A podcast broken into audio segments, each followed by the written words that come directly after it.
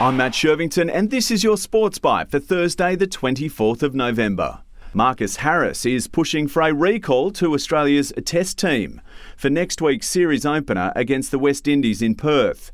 Harris hit a half century in the PM's 11 on day one of the tour match against the Windies in Canberra. The Brisbane Heat are one win away from the Women's Big Bash final after thumping the Hobart Hurricanes by 44 runs in Adelaide. The Heat smashed 7 for 179, the highest ever playoff total. The Canes could only manage 9 for 135 in reply. Paul Gallen ended his 21 professional year sporting career on a high with a unanimous points win over Justin Hodges. The league star turned boxer faced few problems in the second bout with his former NRL rival. Gallen retires with a record 15 wins from 18 pro fights. And Daniel Ricciardo is back where it all began. The Australian Formula One driver has officially rejoined Red Bull as their reserve driver for the 2023 season.